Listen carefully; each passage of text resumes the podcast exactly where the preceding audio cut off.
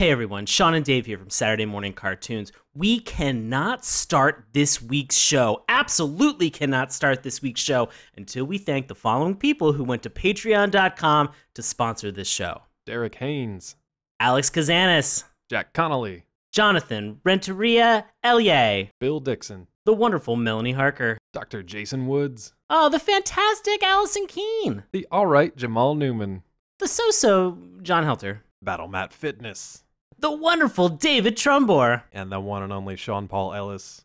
Hey, out there, if you guys want to be on this list or just want to know what's coming up next week on the show, check out patreon.com slash Saturday Morning Cartoons for more details. And remember, that's morning with a U. Thank you so much for sponsoring us. Thank you so much for listening. And now, on with the show.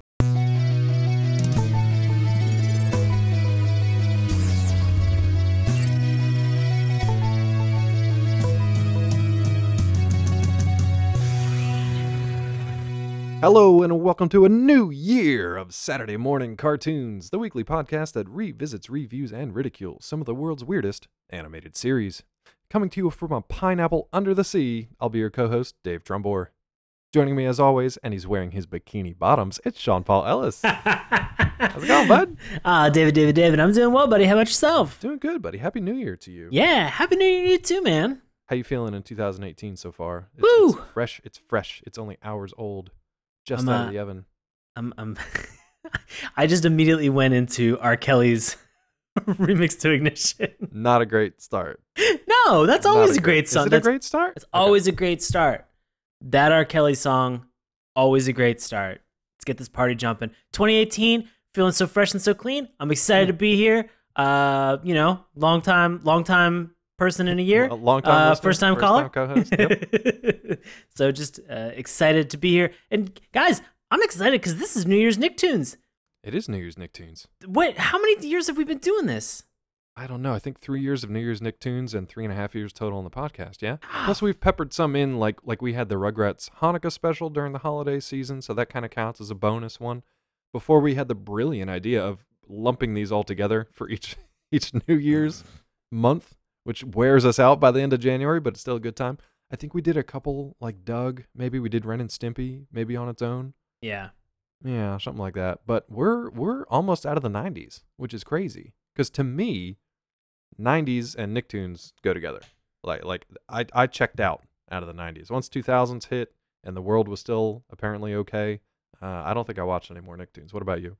No, I was the same way. I mean, I was I was all in in late '80s with all Nickelodeon and Snick programming. Mm. That was uh, that was my jam. Everything from Wild and Crazy Kids to Guts, Legend of the Hidden Temple. Uh, Are you afraid of the dark? All the stuff that they had in terms of. List of them all. Name them all. uh, oh You man, didn't say hey dude yet. yeah, I You didn't say, say. Clarissa explains it all. Oh my god, uh, uh, Alex you didn't say Mack. Roundhouse. You didn't say you can't do that on television. Yeah, You you're did say right. Alex Mack. Good job. did say Alex Mack. So just so much stuff that was on there, and then all the animation that they were bringing at this time was so batshit insane to watch, Yeah. and I loved every minute of it. And and being able to go back and recap some of those memories as a kid, and, and realize that man, Rugrats are really lumpy, and Yeah. Doug is Doug needs to f- grow a fucking pair, and Doug Ren and Stimpy. Propecia. Yeah. he needs Propecia. And and you know, Ren and Stimpy, they just they just need to work out some of that sexual frustration. It's Mm. Crazy to see some of these things and then to bust on through to the 2000s out of the 90s. I Yep. I was just in a different place. I was watching I was watching DBZ and I was watching all these Yeah, Anime cartoons to at that anime stuff. point. Yeah. yeah. I mean that's Plus, this like is right around the- girls. yeah, plus girls. well, Plus this is college. This is college too for us. So girls, you know, girls come into the picture. Yeah. No more, no more time for Nicktoons. Save that until you're in your 30s and hosting a podcast 186 episodes deep.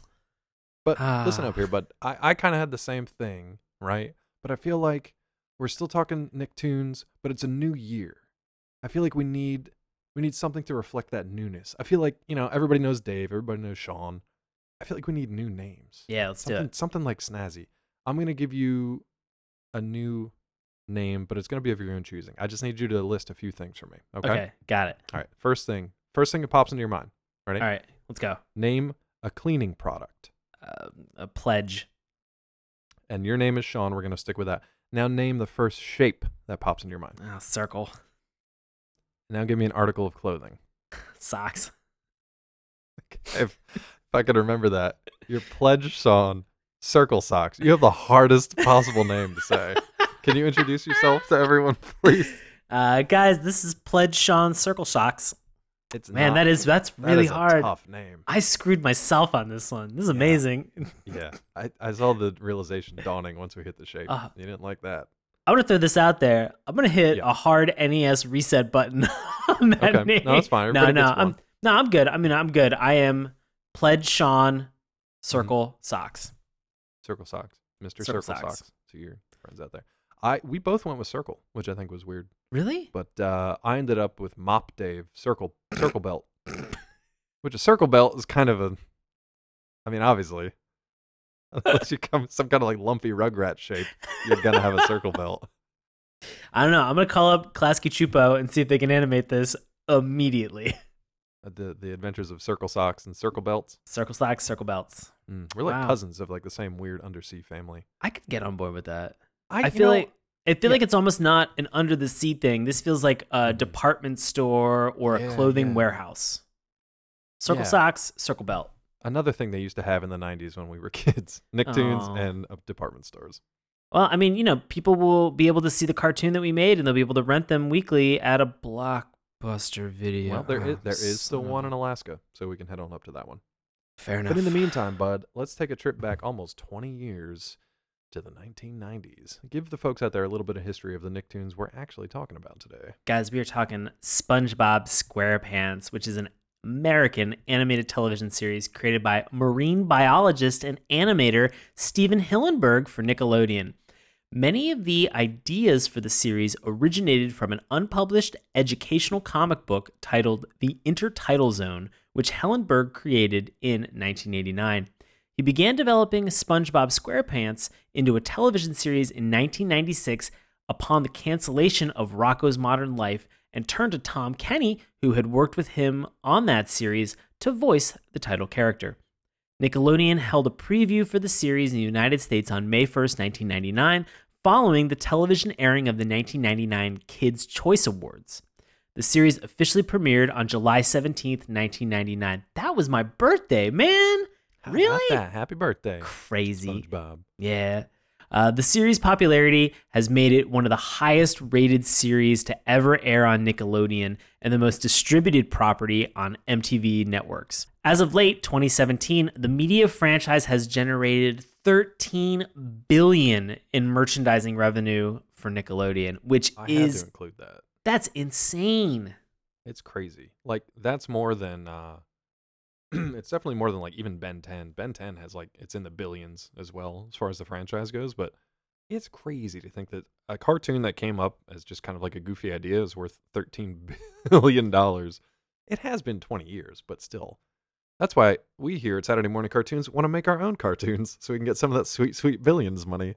So if you have any bitcoins, let us have your bitcoins and then we'll make a cartoon with Yeah. that bitcoin. Yeah. We could be the Just first one Bitcoin cartoon will ever make- funded by bitcoins. I'm down with Wouldn't that. that- totally fine with that. Wouldn't that be a great idea, everyone? Who has Mhm. bitcoins? Guys, also, we don't know how bitcoins work. So if you have any, just please fill us in on those details. Do you have to like like take pieces of it like a Trivial Pursuit pie? How's it work? There's a lot of stuff involved, Dave. We can we can talk about blockchains later. oh, sweet. Yeah. Uh, hey, do you do you know what SpongeBob SquarePants is about? I have a, a, a fair idea. Uh, well, the wiki describes it as this: the series revolves around its title character and his various friends. the end. Uh, SpongeBob SquarePants is an Hold on, energetic and hold on. optimistic. Hold on, go ahead. Yeah, I you wanna- got questions? Let me ask this then. Yeah. Is this essentially the cartoon version of Seinfeld? Basically, It's a show of it's a cartoon about nothing. show about nothing. It's actually not too far from the truth, to be Yeah. honest with you. It's just kind of like here's a bunch of wacky and weird characters in a wacky and weird setting, and here's the wacky and weird things that they get up to. And one of them is a racist. But you have to find Wait, out who in episode season seven. Are you serious? I'm just talking about Kramer. Oh, oh, oh my Yeah, god. all- no, everything's totally fine. It's all fine. Everything's fine. I thought Bikini Bottoms had this like terrible secret that I had never known about. I about mean, the they show. might. The, the show, and I left it out of the history, but this show has had its share of kind of like controversies for either being too progressive or not progressive enough, or portraying a character in this light, or not saying that a character was this way. It's it's 2018. Everybody gets upset about everything, so there's really nothing you can do right. So just do the best you can out there. Is what I'm saying.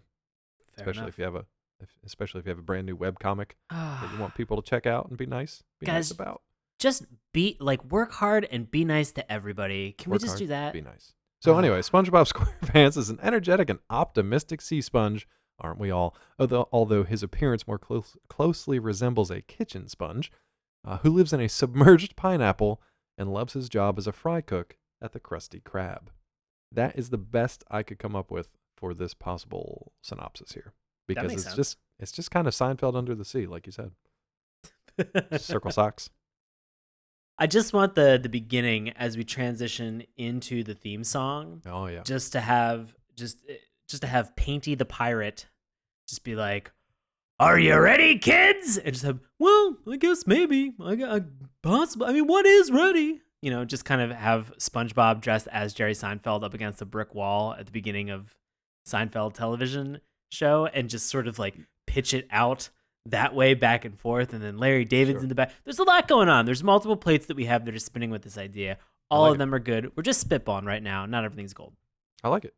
What's interesting though is if you tried this intro today, uh, Wall Pirate Captain probably could not get kids' attention at this point.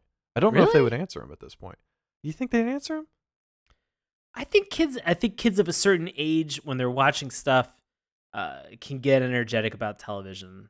Yeah, but do you think? I mean, they've got the TV going and they've got the the phone going and sometimes the computer going as well. So like stuff just kind of. I feel like TV these days just kind of like happens in a weird sphere of influences instead of Hmm. just like it used to be us planted in front of the two dimensional screen that was maybe twelve inches, you know, corner to corner, and Right. just watching whatever was being uh, projected into our eyeballs. Now you've got stuff from every different direction. So I don't I don't know if this show would kind of pick up uh, as much as it did back in 1999 because it was definitely one of the it was like a next level crazy town.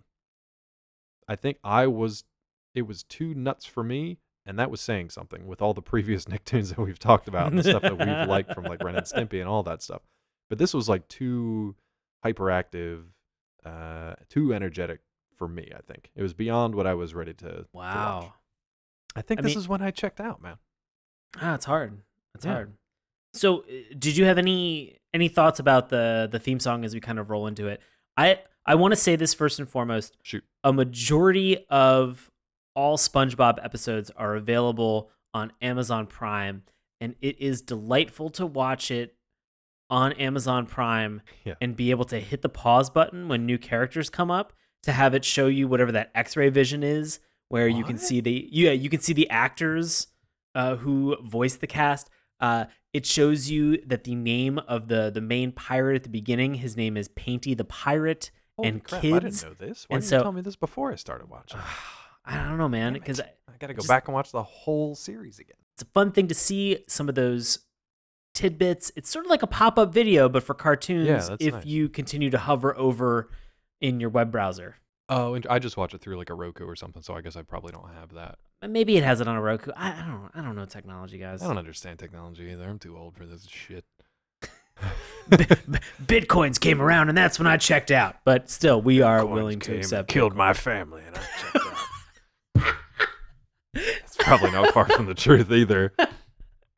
Drone dropped a bunch of bitcoins on my grandma. Um, just blockchain technology just took her out. Oh, Oh, just blockchained her to death. Oh Jesus Christ! Man, let's try to keep it clean here, please. We were trying to do one, guys. We've had the idea that we were going to do one clean episode in 2018. It's not Can we one. do it? It's not this one. We've got can we 50. We have 51 other episodes to do. Are we going to complete this task? We're hitting a milestone this year of episode 200. Will that right. be the clean episode? we don't be. know. Man, we should do like the cleanest possible cartoon that ever came into existence. I don't even know what that would be. Give us, listeners out there, give us your suggestions for the cleanest possible cartoon that even us perverts could not possibly destroy. Cleanest possible cartoon. Wholesome. I mean, we already ruined David the Gnome. I don't know if you can get much better than that. But good luck. Let us know. Mm. So this theme song, yeah?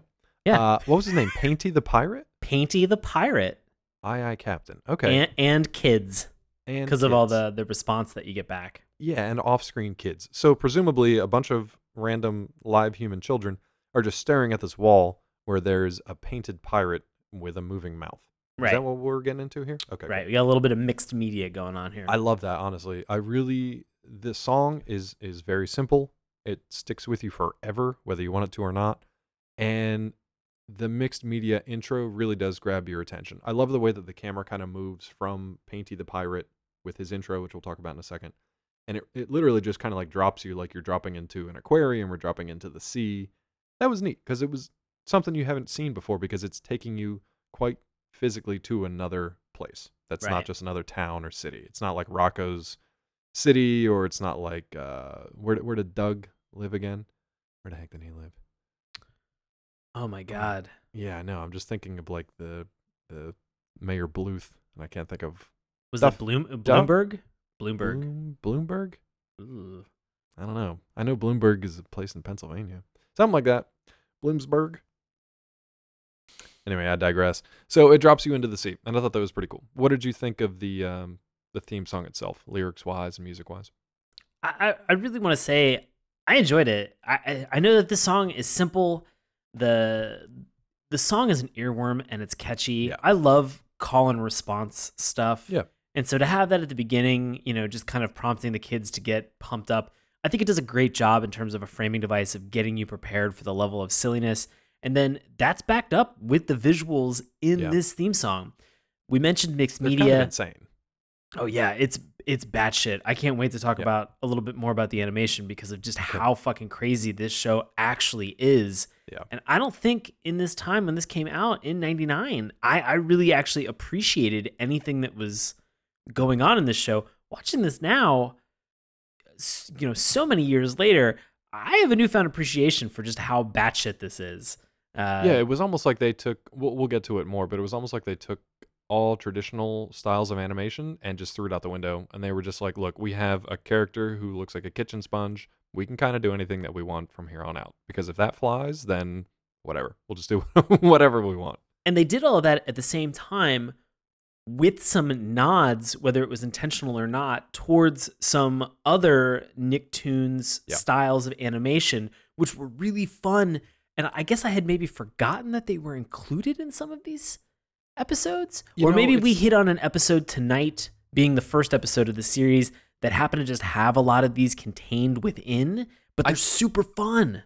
I think this series does. I think for the most part, the majority of it is traditional animation. I mean, they do weird things within that animation, but it's, it's traditionally drawn.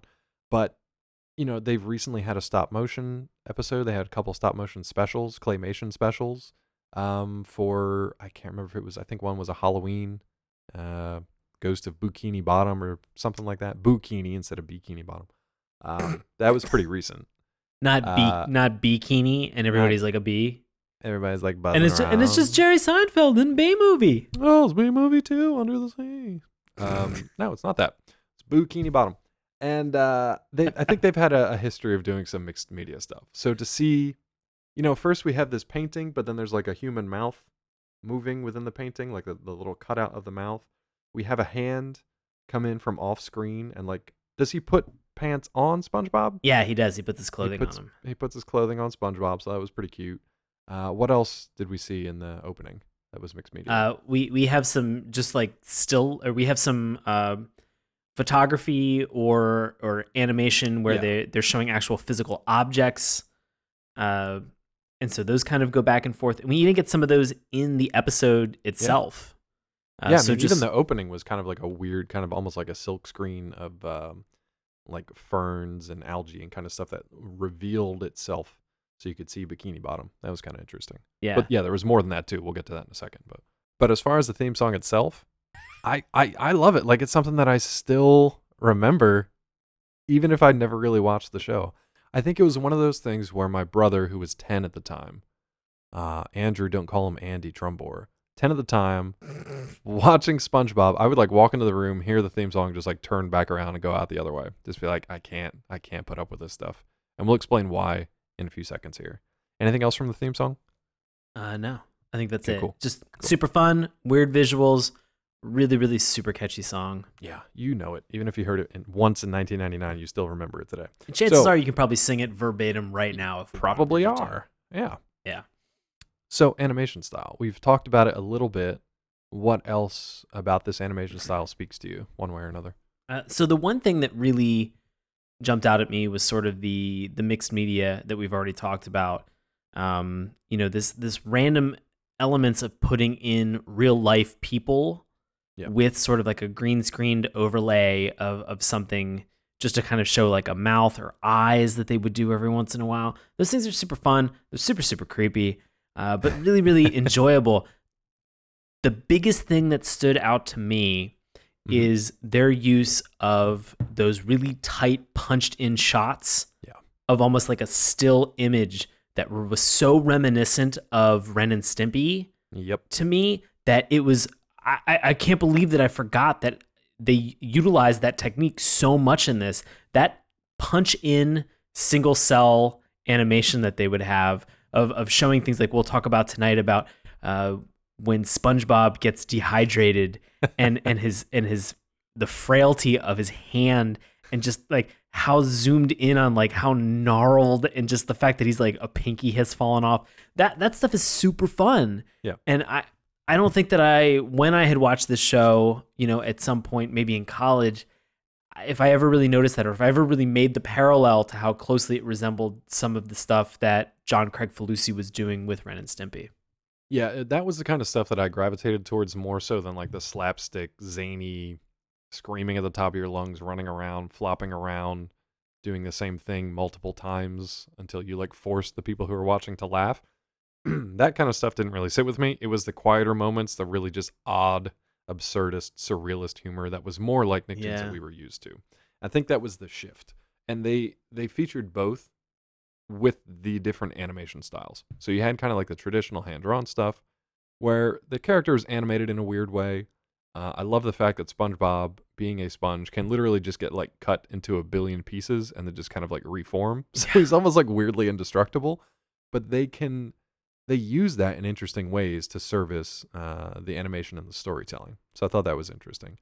But yeah, the live action stuff, the practical effects, throwing like an actual dried kitchen sponge like in front of a camera was was a really neat a neat gag to throw in there too, and also super cheap, so that's fun. Um, it was interesting visually to watch. That kind of stuff kept my attention more so than the the gags or kind of the jokey material of the of the series did. Anything else from the visuals for you that kind of jumped out? no i thought you brought i thought you actually made a really good point Okay. there that I, I I'm just realizing that myself. Sometimes the things that I found to be the most entertaining or the most interesting were not the actual jokes that they had in, was not Tom Kenny's voice or you know, the, Yeah. I'm ready, I'm ready, I'm ready, I'm ready. Like oh, you know, the the repetitive nature of some of the dialogue, but it was really just that change in the media in order to punctuate or you know, or, or actually deliver a punchline Exactly. to the viewer. That stuff that stuff was way more interesting than anything that any of the characters actually said, with the exception of maybe Patrick Star. Yeah, that'll that's a good time to that'll be my one. Yeah, that's a good time to talk about the characters because there's not super many. We watched the first Mm-hmm. episode and it's it's two kind of like self-contained stories and then one little interstitial without dialogue uh, that shows up. But we honestly we get what five characters total. We get SpongeBob and Gary. We get Patrick, Squidward, uh, Mr. Crab, and uh, Sandy. yeah. So technically six plus about a million anchovies. So not a whole lot to keep track of to begin with, which is nice. And, Right. And I like the way that they introduced them and rolled them out because they were introduced kind of one by one. Um, one of them was definitely introduced in the theme song because his name is in the title of the show, and the rest of them were kind of like rolled out as we watched. So tell me about Patrick. What's up with Patrick? So Patrick Star, uh, voiced by Bill Fagerbakke. Uh, yeah, I think that's how he pronounces his name. Yeah, Okay. he, Uh, does, he does his goofy. I think quite a bit. Yeah, he was also uh, the like assistant coach on the television show Coach, I believe. really? Yeah, I think so. Oh yeah, yeah, yeah. Okay, yeah. uh, just kind of a, a goofy, lumbering, supportive character. He's one of those friends that, regardless of what has happened, is able to kind of smile and see the positive nature of it. Right. Not because he's an optimist, but because he's too dumb to know any better. And people Yeah. like that, I feel we we could use a little bit more smiles every once in a while. And so to see Patrick be so unrelenting in his support of SpongeBob in these instances is just very funny. And and the fact that like he'll rush to his aid, Yeah. uh, and be such a good wingman. Weirdly, a wing, best wingman under the sea. Absolutely. Uh, you know, it is just a fun dynamic to see between Patrick and and SpongeBob. And I, I continually wonder if it's something where is there sort of like a brother brother dynamic, like uh, like older brother younger brother dynamic between them. I keep trying to pinpoint exactly what it is between those two that makes that energy so fun. You know what it is for me? What? I mean, it's kind of Heffer and Rocko, but Rocko's a little more responsible. Okay, because I was gonna say it's Harry and Lloyd from Dumb and Dumber for me. Okay, that's probably closer. Yeah. Yeah, that's probably closer. it's like they're too stupid, but they're perfect together. They're pure. Yeah, they're very yeah, pure. but like the like, there's nothing malicious about it. It's just this No. pure stupidity, pure unfiltered stupidity. here's here's the problem with all that. Oh, I'm the Squidward of the bunch. I feel like these two and their pure, unfiltered stupidity and innocence would get under my skin within seconds. I'm I'm the like I'm the like cynical loner squid living in a in a Easter Island Maori head who just wants to be left alone at his shitty job at the Krusty Krab and doesn't want to be bothered with these with these energetic youths of today. So I like Squidward for that reason. He's he's definitely a curmudgeon.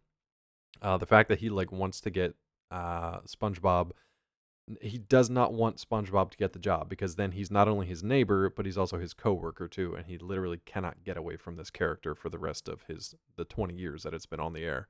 So I gravitated towards Squidward, which is I mean, probably bad, but no, I don't think it's bad. I mean, I I gravitated towards Squidward for majority of the show too, and I feel as if in some cases for maybe parents who are watching this with their children, Squidward was kind of the stand-in for them. yeah, hundred percent. You know that that energy uh that that sort of unrelenting never stopping energy that's it's very childlike in nature Yeah. squidward is tolerating it and doing the best that he can to sort of live within that that frame Yeah. uh you know i justifiably i'm sure that i was that way towards my parents i'm sure that when I have children, they will be that way towards me, and I will be Yeah. like, "Hey, let's watch some SpongeBob," and they'll be like, "We don't want to do the call and response, Dad," and I'll be like, "You'll fucking do it. it's gonna be You'll fucking. I'm doing it, and I'm uh-huh. gonna scream it." They're gonna be in like VR. They're gonna be in like the Oasis at that point. Yeah, that's so fine, and I'll be like- getting them out. I'll be like, "If you guys want real pancakes, not digital pancakes, you're gonna do the call and response right now." Yeah, I'm sorry to tell you, but whatever they're doing in the Oasis is earning bitcoins, and that's more than we make in a year. So, unfortunate. But the kids rule the world. Uh, I like Squidward as kind of like my avatar character in this, but I really liked Sandy the Squirrel as a character on the show. I agree. I agree. And we're talking about we're talking about yeah. the squirrel that lives in the ocean Yeah, which is super In- cool. in a bubble, and her name is Sandy Cheeks. What a Sandy great little pun! What a little what a I great should little pun. I should say that Squidward's full name is Squidward Tentacles, I guess. Yeah. I guess it's just pronounced tentacles. It's kind of a lazy name there, but all right. Give it to you. Uh, I'd like Sandy the squirrel. She has kind of like this astronaut looking suit, which is neat and it makes a lot of sense in quotation marks because she's a squirrel living under the sea. So she needs her own like air supply. She needs her own little habitat. I don't know if she's an explorer. I don't know if she's a scientist. I don't know what's going on with Sandy, but I dig the fact that she's like wrestling and fighting giant clams at the bottom of the ocean, making friends with sea creatures, and just like hanging out and just have like serving tea and cookies. Making making f- making friends through their Making friends. shared love of karate. Yeah, it's the best. And It's su- air. And you would imagine that a kid watching this would be like in the sweet prime time area where they're like karate's the coolest thing ever. Yeah. And kids, you're probably right. I missed You're that. definitely right, kids. definitely You're right. 100% right. man. As a, as a karate kid from the 80s and 90s, 100%. Go do karate with sponges. Um, yeah, what do you got? Well, I was gonna say, you know, we're we're adults now. We we have responsibilities. We have things that we do. We adult from time to time. Sure. I would say maybe now I sort of identify a little bit with uh, Mr. Krabs, and do you though? uh sometimes sometimes I do. I, I look, I didn't get a good handle on this guy from the little segment that he was in because he he either seemed to like side with Squidward out of some weird I don't know, friendship or something that they had, but then kind of like pranked SpongeBob too, so he's kind of a jerk. But then he rewarded SpongeBob at the end because he saved his bacon. So I don't I don't really know what to do with this guy. the challenge is the way you just described that is somebody who will fuck with you, but at the same time, if you come through, he'll show appreciation. That's pretty much me to a T. Is that you to a T? Yeah, I a little bit, a little be. bit. I guess it. I'll could be a jerk to you, but if you're like, ha ha ha, all right, idiot, then yeah, you pretty much earn my respect right away. By the way, off topic, I did send you that like hyper spatula that you were asking for. It should be coming to your house from Amazon. Ah, couple perfect. days. Thank Yeah, you. yeah, I found it. It took me forever to find that thing. Did it? Does it have hmm uh, a port got- and starboard attachment? It's got port and starboard attachment, and it does have the turbo booster that you asked. Uh, had the turbo drive? Great. That's It all I did, want. Yeah. Yep. Perfect. it should be on the way. Perfect, perfect. Wait, turbo drive, not turbo booster? I thought it was turbo drive. Oh shit! I might have got the wrong one. You know what? It's fine. I'll just, Just I'll return it if return you it, have on to. Amazon. Yeah, it's return it on Amazon. All right, back to the show. Uh, what do you think about Gary? I think Gary's great. Uh, I I I think Gary is It's so just one of those weird ass characters. Yeah. But like we have to explain this. If you're not familiar with the Gary character, he's a snail who meows like a cat. And He's everything that basically he a cat snail. Yeah. Yeah, everything he everything you get is this sort of weird apathetic just meow where he's like "Meow, meow," just constantly. And it is it's just kind of a fun visual, you know, and a It's in a biz- Every time it's weird and it's fun. Yeah, I agree. it's just weird every time because it's such a disconnect in your mind. Um, anybody else? Did we miss anybody? I think that's everybody. No, that's I mean that's the That's realizing the core of the show. Yeah. I, yeah, and I, I'll say this: at its core, we meet all these six characters right out the gate in Yep. the first 22 minutes. Nothing feels forced. Everything feels pretty organic. There's some nice relationships that have already been established, Yeah. and they're also introducing some new people at the same time. Yeah. And they do all of this in 22 minutes. This is probably the first time I'll say this that we've done this for a Nicktoon. Mm-hmm. This pilot episode felt like it already had its voice. Yeah, I think that probably has a lot to do with the the creative team that came together. They were already they had already worked together on some shows, and then they had this kind of like kernel of an idea that they were building from. So they probably already drew from their existing experience and then just kind of tweaked it somewhat for this new uh, idea, and then it kind of grew into its own thirteen billion dollar thing. So whatever they did and however they did it, good job, guys, because this 13 these things don't come along too often. This is like a once in a lifetime kind of thing. So well done. Uh, as Sean mentioned, we watched the first episode, SpongeBob SquarePants, back in uh, the summer of 1999. It's actually broken into three segments. We've got two roughly 10 minute short segments that are all kind of like self contained. The first one's called Help Wanted, and the second one is called Tea at the Tree Dome. And then in between was a cool thing, which I don't know if they still do or not. But in the first episode, at least, there's this this little uh, dialogue free interstitial called Reef Blowers. And do you want to just start there? Do you just, just give like a quick synopsis of that little Sure. interstitial? Go ahead. Uh, so for Reef Blower, we have a Squidward who is coming out and he's noticing that there's a seashell that's on his lawn. Right. And I guess this is the parallel that we're supposed to draw is that this is a some type of an imperfection or his lawn isn't maintained or well taken care of. Right. He kicks it over onto SpongeBob, his neighbor. Yeah. His lawn. Suddenly, SpongeBob eerily knows within two seconds that something has happened, and it begins sort of this this comedy montage of him procuring this leaf blower from his garage and beginning to not only try to suck up and remove this seashell from his yard, but in the process, uh, he is spitting dust and debris and and gear parts all over his yard, all over Sometimes Squidward's yard. too. Yeah. Right, and and and it, the whole idea culminates with him uh, sucking out pretty much all of the water in the ocean. Yeah.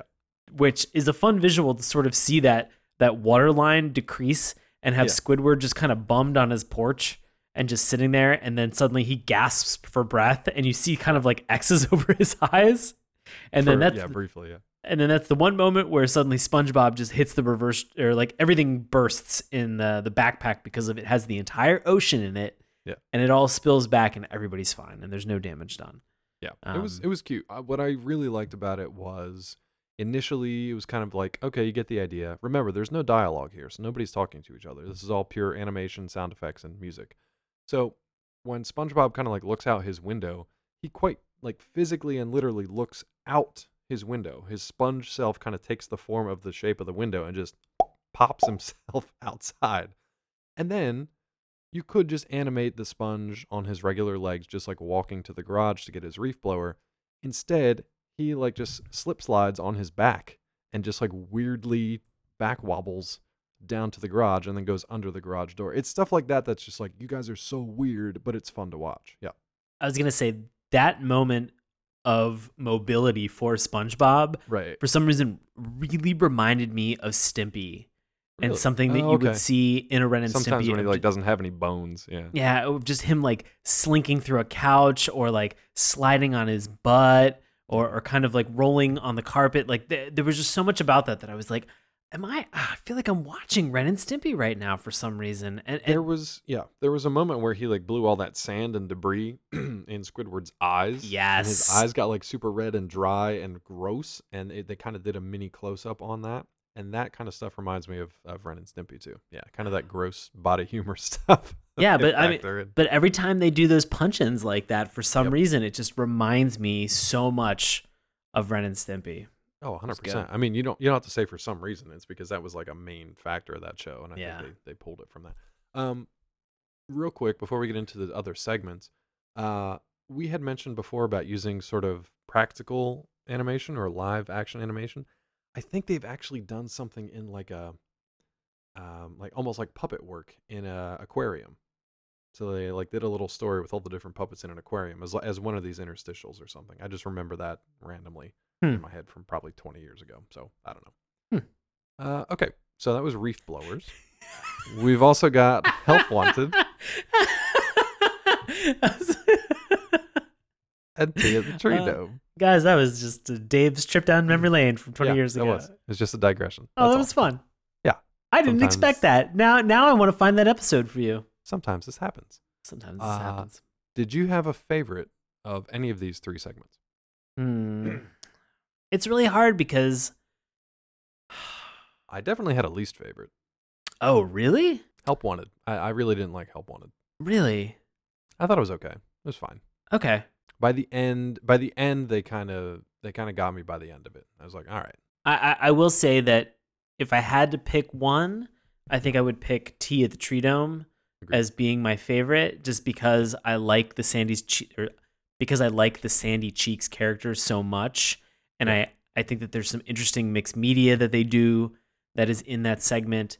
Uh, I I, think I like their whole it- conceit in that episode. Honestly, I think I- that's a lot of fun to play with. There- there more was- so than Help Wanted. Yeah, there was so much genuine and, and honest discovery that was happening in that that it felt really super enjoyable to watch and just the positive nature of of Patrick Star and just pinkies up SpongeBob Yeah. pinkies up Well, we'll get to that in a second. Let Right. me let me just run through real quick. Help Wanted, just the the brief kind of like synopsis that happens. yeah Essentially, this is our first introduction to all of these characters, and we learn that SpongeBob, for like his entire life, has wanted to work at the uh, Krabby Patties, right?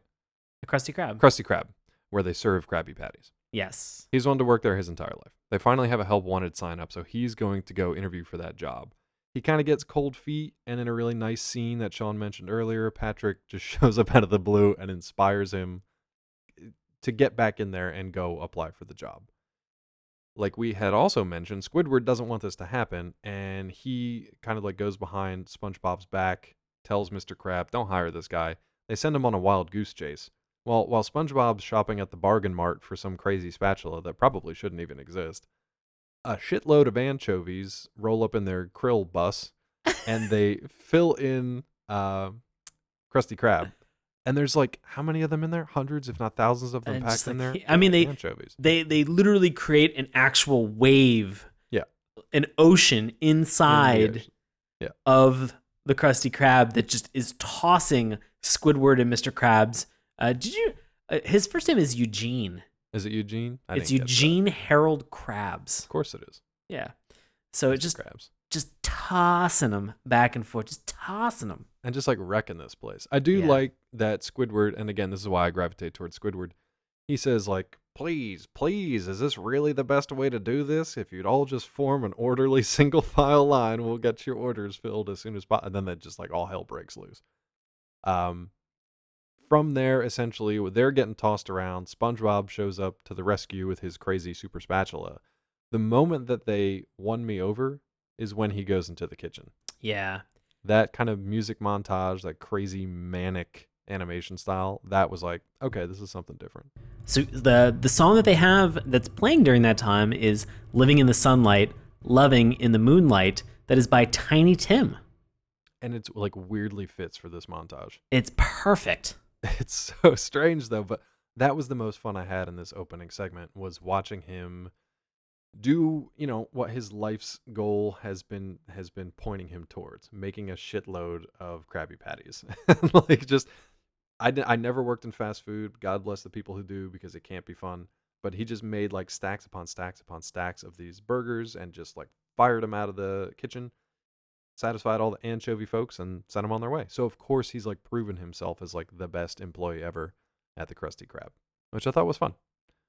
He also, if you noticed, sliced himself in like six pieces, a number Multiple pieces eh, Yeah. all the time. and then just formed up back together. So that was a lot of fun too. And and let me let me clarify what I said about Tiny Tim. Tiny Tim covered the song, and I believe that what we listened to was the cover of Tiny Tim singing this song. It was originally written by Al Sherman and Al Lewis back in 1930. How about that? Yeah. And they pulled that one out for SpongeBob SquarePants. Yep. It was a cover that he did in 1968 of this song. Ended up being perfect for a cartoon that came out in 1999. We're coming up on like the next cycle of that song because it was written in the 30s, it was performed and covered in the 60s, it was used in the 90s, and we're coming up on it again. This is like a Stephen King it thing. Every 27 ish years, this is going to come back as a Check us out, clown. There's a mess of kids Yeah. to this song. This is gonna be great in the hit, it sequel. I'm gonna talk to Muschietti and see if I can get it in the it sequel. It'd be great. People be like, "The fuck is going on here?" no idea, but I like where we're going. Could we get Stephen King to direct an episode of SpongeBob SquarePants similar to when Stephen King directed Maximum Overdrive in the 80s and it was Done. fueled by cocaine? Done. I love that movie. Uh, Perfect. can we call it Terror at the Tree Dome? D- Done. Let's talk about Let's any talk about any Tea at the Tree well any anything else to talk about Uh, the, this first segment for Help Wanted. I have one fun thing. You say because I had one little stinger. But go ahead. Oh, I was gonna say I really enjoyed the opening for this Okay. with these sort of uh, Jacques Cousteau Yes. Yes. of French, just the ah, the Briny deep. the sea, so fascinating, so wonderful. Yeah. Like I, I don't know why that fits the mood of this show. There, there are very often we talk on, on this show about some of these cartoons where they have an idea and then they add and they layer one or two or three things on top of them and they're just these ideas are just fighting one another the entire show and it's frustrating to watch it because as an audience and as a viewer you're like just pick one fucking thing Yeah. and this show is like let's throw everything that we mm. have at this for no good reason Right. and it all works and, And that's works. what's bonkers it See, thirteen it's- some billion it- dollars works Some of it doesn't work for me, and that's why I haven't put any money into their pot. But uh, Mhm. it's more like the zany stuff. I did like the Jacques Cousteau opening. I liked the massive like air horn that wakes him up and out of bed that went on for a very long time. Um, and how he kind of like gets up and gets ready to go. Stuff like that is fun because it, it cuts corners. You don't have to be, you don't. It doesn't have to be real. It doesn't have to make sense. It's all very absurd anyway, and that's probably the most fun aspect of the show. Um, you ready for tea at Tree Dome? Yeah, let's do it. Cool. So we've got SpongeBob. He's essentially like catching butterflies, but his version of catching butterflies is catching je- jellyfish as they buzz around uh, in Bikini Bottom, which is super cute. But this leads him to come across uh, Sandy Squirrel. What's Sandy up to at this moment? So Ms. Cheeks is Yeah. fighting a clam, a giant clam shell Giant clam. Yep. that is trying to eat her, and she is just putting some kung fu fighting style that I'll be honest with you, everything that she was doing way better than Netflix Iron Fist. Absolutely. I, I could have watched this as Netflix Iron Fist season two, and I would be delightful and surprised at the direction that they went in it. Please make sure that that show doesn't come to fruition. Netflix I'll, I'll do my Iron best. Fist season two. Uh, what was interesting here is that right out of the gate, Sandy is a stronger character yeah. than pretty much anybody else on the show. She's she's very like sure of herself. She's handling business. SpongeBob is just like showing up as a real goof that doesn't really do anything, and he actually ends up like in peril more than she does. She handles it. She saves him. She saves herself, and then she makes a friend at the same time. So it was kind of cool to see that all play out. They have that really fun exchange where they're talking about, you know, do you love karate? And he's like, yeah, of course I love karate. And he, you, you see Sandy go, watch this, and she Yeah. hits a stone, and there's that moment of sort of engagement where you're you, you're thinking to yourself, oh no, what's gonna happen? And you Yeah. you know as a viewer, you you know as the the thirty something that you are right now, uh, or at any age, when you hear that mountain kind of rumbling, you're like, it's gonna blow into a million little pieces, and it does, and it's very satisfying to watch. and then and then you see SpongeBob wind up with sort of the same karate chop that he's about to do, and then he just sticks his arm right under his armpit and makes a fart sound, and you're like, you know what? That that clearly shows who these two people are to one another, and and again to the supportive nature of these characters. Sandy Yep. Cheeks is just like, you know what? I like you, and you're like, Yeah. I'm on board. I'm on board. Now, speaking of supportive nature, uh, SpongeBob has just made a new friend, so he's got to talk to his old friend to find out what the heck is going on now in this new relationship. So here we get an interesting back and forth between SpongeBob and Patrick. Patrick's in kind of like this man in the tower speaking down to SpongeBob position at this point with some fantastic uh, advice. Tell me about Patrick's advice. Oh, he's uh so first and foremost, it's interesting because SpongeBob is coming to Patrick talking about how he met a female, talking about how Right. he found He met a somebody who, you know, is is a woman and he's kind of curious. to yeah, she's also a squirrel under the sea in like a spacesuit. So yeah.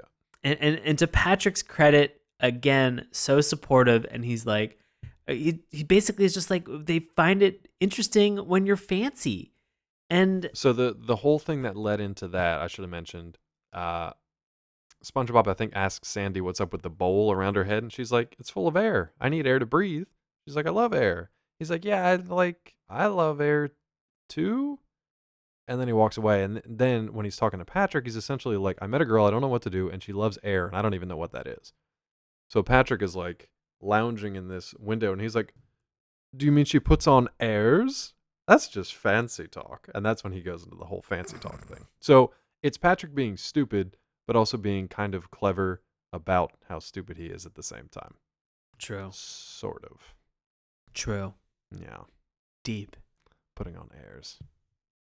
Uh, how fancy am I if I hold my pinky here? super fancy. What if I hold it here? You are incredible. You are the fanciest. So the higher I If you if you if you hold your Yeah. pinky above your head, Mhm. fanciest human right now. should you call me uh, Mop Dave Fancy Pants? Uh, Mop Dave Square Belt, Circle Belt, Circle Mop belt. Dave Circle Belt. but fancy pants because I'm so fancy because my pinky's so high. Ooh, do you want that? Do you want uh, Mop that's what- Dave that's what Fancy Patrick says. Belt? That's what Patrick says. Okay, I know. But guess what? Uh, believe it or not, this advice doesn't work too well for SpongeBob once he ends up passing through the airlock uh, and visiting Sandy in the tree dome. What moments of this entire crazy sequence uh, stood out to you? Uh, again, it, it's the punch-ins that they did for showing just how dehydrated SpongeBob is getting at this point. And, and and they they have that moment where he's giving her flowers Yeah. and she's taking the flowers and saying like, "Oh, that's sweet." And Sandy is kind of like wrenching them out of his hand and he can't unlock his his grip on them because he has he has effectively just like kind of whittled oh, like all the just- moisture is just drained out of his, up. Yeah, yeah all the moisture is drained out of him and he is completely withered up he's like And so a a- monkey's paw at this point. right and so pulling it out like you just see his hand just kind of like go and just like a finger fragment falls off and she's like are you okay? And he's like i'm fine. The whole ah. the thing that really landed for me for this whole sequence he's going over there for tea and cookies doesn't understand the concept of what air is or why sandy needs it or what that means for his physiology. So at first when he walks walks in he kind of flops around like a fish for a while but then he seems fine. So i'm like okay the joke's going to end there. No they they push this thing like to the limit to the point that he's almost like a drug addict in like severe withdrawal. And it's really uncomfortable but it's super funny. And especially because like as he just like starts walking the dehydration is getting so bad already that his eyes just go like completely black and like sunken into his face and he's kind of like creaking as he walks and walking like a robot. It gets worse and worse and worse as he goes. And everything that sandy says about the air how it's like the driest purest most airiest air in the whole sea. Oh god. He is like a smack addict waiting for another hit and he's like crunching up and turning brittle and we get that we get that hyper zoom in the hyper realistic like bloodshot eyes. You see the like sponge skin peeling away from his eyeballs. It's really gross but absolutely hilarious. Yeah. Uh patrick shows up again. Right what's going on with our boy patrick uh, he's uh, again our encouraging force yes where at some point Sandy will return with these flowers and she's put them in in, in a vase of ice cold water.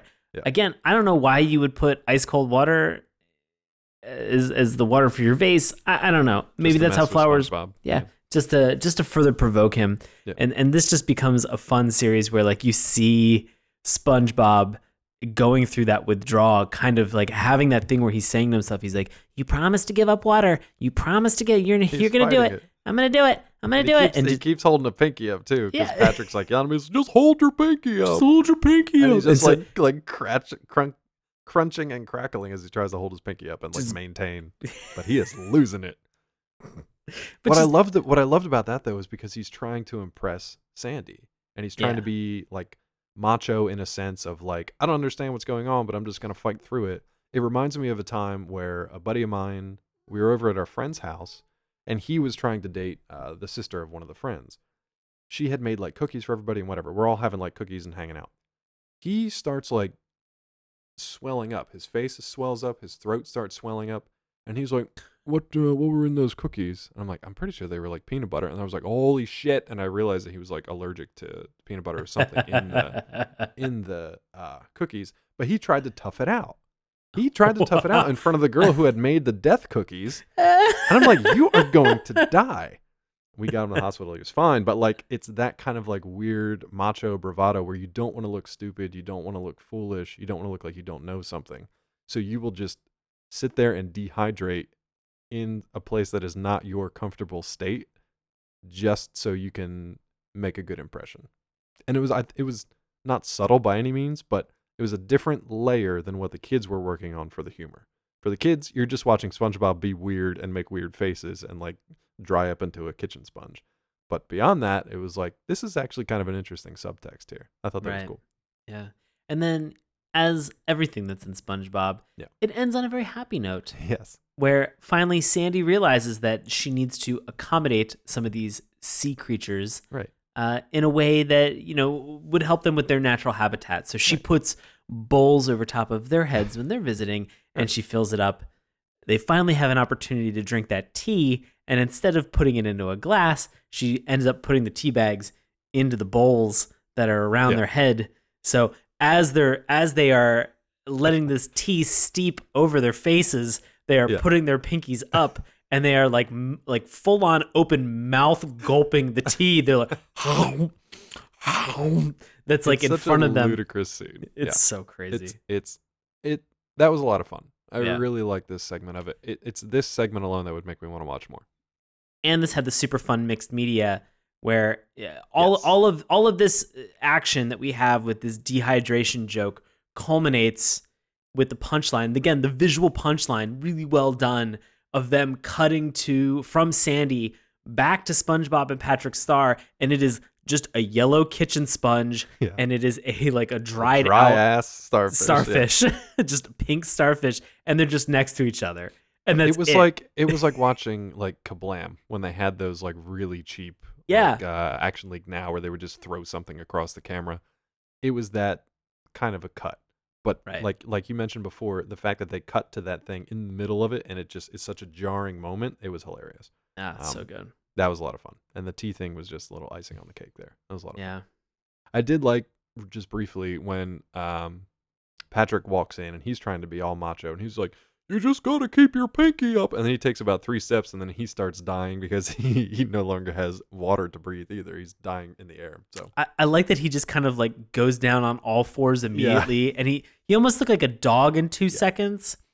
And i know that like there are tons and tons of patrick star memes where it's just like his body just twists in some of the weirdest ways possible. And when you get those moments in this show it is so weirdly rewarding to see him go through that little bit of torture that it's just you, you can't help but giggle yikes! yeah yikes indeed I love giggling at torture. Since I said giggling at torture, it's probably the end of this episode. Anything else from SpongeBob SquarePants? Uh, Nicktoons, bud? No. Uh speaking of torture, guys, No. turns out you have opinions on the internet. Oh boy. You have opinions that might be contrary or might be supportive to what we have just talked about. Well, in order to honor some of that, we are now going to hand this over to longtime listener and friend of the show, Bobby Anthem, for this week's Love It or Hate It. Bobby, take it away. This week, our love it comes to us from an Amazon customer who gave SpongeBob 5 out of 5 stars on July 16th, 2016. It's titled Let's Laugh, and it says, Simply awesome. Me and my child cannot get enough of SpongeBob and his friends. Just good, clean entertainment. I would highly recommend to everyone to watch when they get a chance. When I was younger and I first saw SpongeBob, I did not get it till I actually watched it. And our Hate It, also via Amazon, was written by Susie on December 3rd, 2015. She gave it 1 out of 5 stars. Susie said, I find the whole SpongeBob business disgusting, and my four year old twin grandsons are not allowed to watch any part of it. And the the world's worst grandma award of 2018 goes to that hate it. Yeah. I want to know what was so disgusting. Was I it don't just know. that? Was it just that Patrick Star, in certain instances, got a real thick booty? Is that what you were just like? That's gross. that grandma's Starfish- been on Rule 34 pages too much. Yeah, starfish can't have booty like that. They can't be that thick. They can have whatever they want. Yeah, exactly. Yeah. Settle down, Grandma. Yeah, grandma, come at you like a spider monkey. What? All right, buddy. What about you? What? What? Come on, Talladega Nights. I know. Chip, I'm all hopped up on Mountain Dew. All right, bud. This is our first New Year's Nicktoons of 2018. Bobby knocked it out of the park, by the way. Well done, Bobby. Thank you, Bobby. Looking forward to 50, 51 more times of him doing that this year. Jesus. I know it sounds like a lot, but once you spread it out, it's not too bad. Sean, my friend, SpongeBob SquarePants. Do you recommend it? And if not, does it get the dip, meaning it is erased from existence for all time? I'm gonna start off 2018 Mhm. on the right foot. Nice. I recommend SpongeBob SquarePants.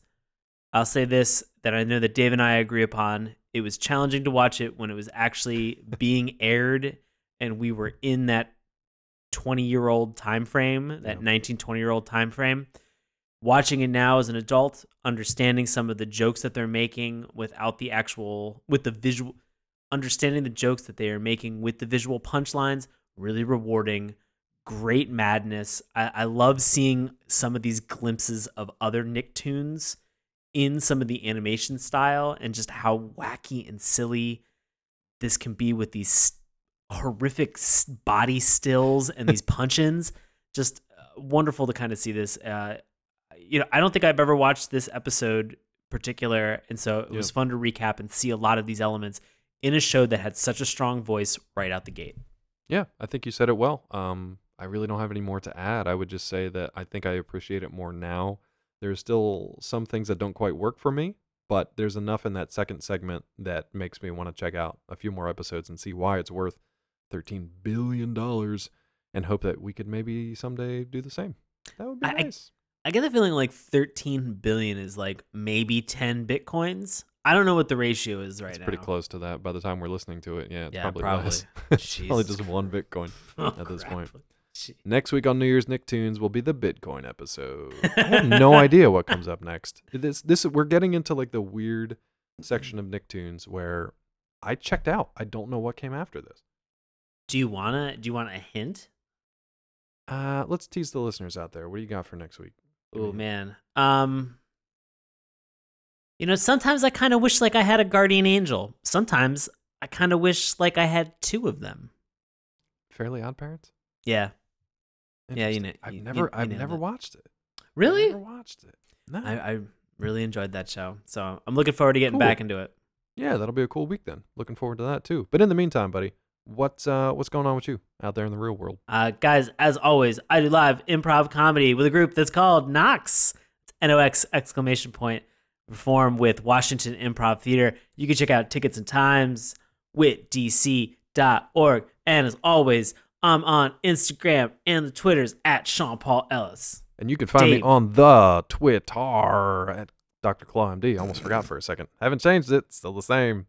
Uh, you can also find me on collider.com, nerdist.com, and davetrumbore.com.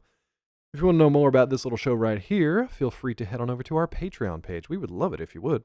Patreon.com slash Saturday Mourning Cartoons. Remember, that's morning with a U. We have not changed it in 2018. Sticking with the branding. Going strong. Yeah, what's up? Uh, uh, want to give a quick shout out to uh, a, a listener, uh, Jack Connolly. Uh, thank you so much for helping us understand. Uh, back when we did our Rugrats Hanukkah episode, you were able to answer some questions that we had about the four candles of Christmas uh, leading up Oh, to Christmas. no. What did I get wrong? uh, there's three purple, and the last one is pink. Yeah. Um, often uh, the weekend before, or then they're used often the weekend before Christmas. Um, this year it's interesting, as he said, as Christmas Eve falls on the fourth Sunday of in Advent, Right. uh, and so those are the four, and those are the colors that they use. Um, and it turns out that uh, he actually understands a proper uh, Hanukkah greeting and was able to uh, deliver that message and the the sentiment behind it to Melanie Harker, who was guesting on that episode. Nice. Thanks for Yeah, that, Jack. So thanks, That's Jack. awesome. Appreciate it, man. I still want to know if we stole the candle thing from the menorah thing. I, it's a can- like you said, it's a believable miracle. So I feel like at that point, candles are just stolen from other religions all the time. That's just I don't know enough about Well, relig- different religions yeah, to be able to make that assessment. So we'll deal with that in December of this year. So if you want to follow follow along or let us know things about religion that we don't yet understand after thousands of years, uh, follow us along on Twitter at Morning Tunes. Uh, check out Sean's handiwork on our Instagram page. Keep the conversation going on Facebook.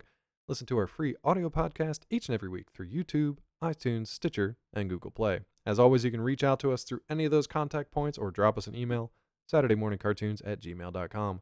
It's going to get fairly odd apparently next week here, continuing Oh. New Year's Nicktoons. I don't know what I'm in for, but Sean seems excited, so that probably is bad news for me. Thanks for listening, guys, and once again, Happy New Year. We will see you next time. Hey, everybody. Thanks a lot for listening to Saturday Mourning Cartoons. Now, if you'll excuse me, I have to transform and roll out.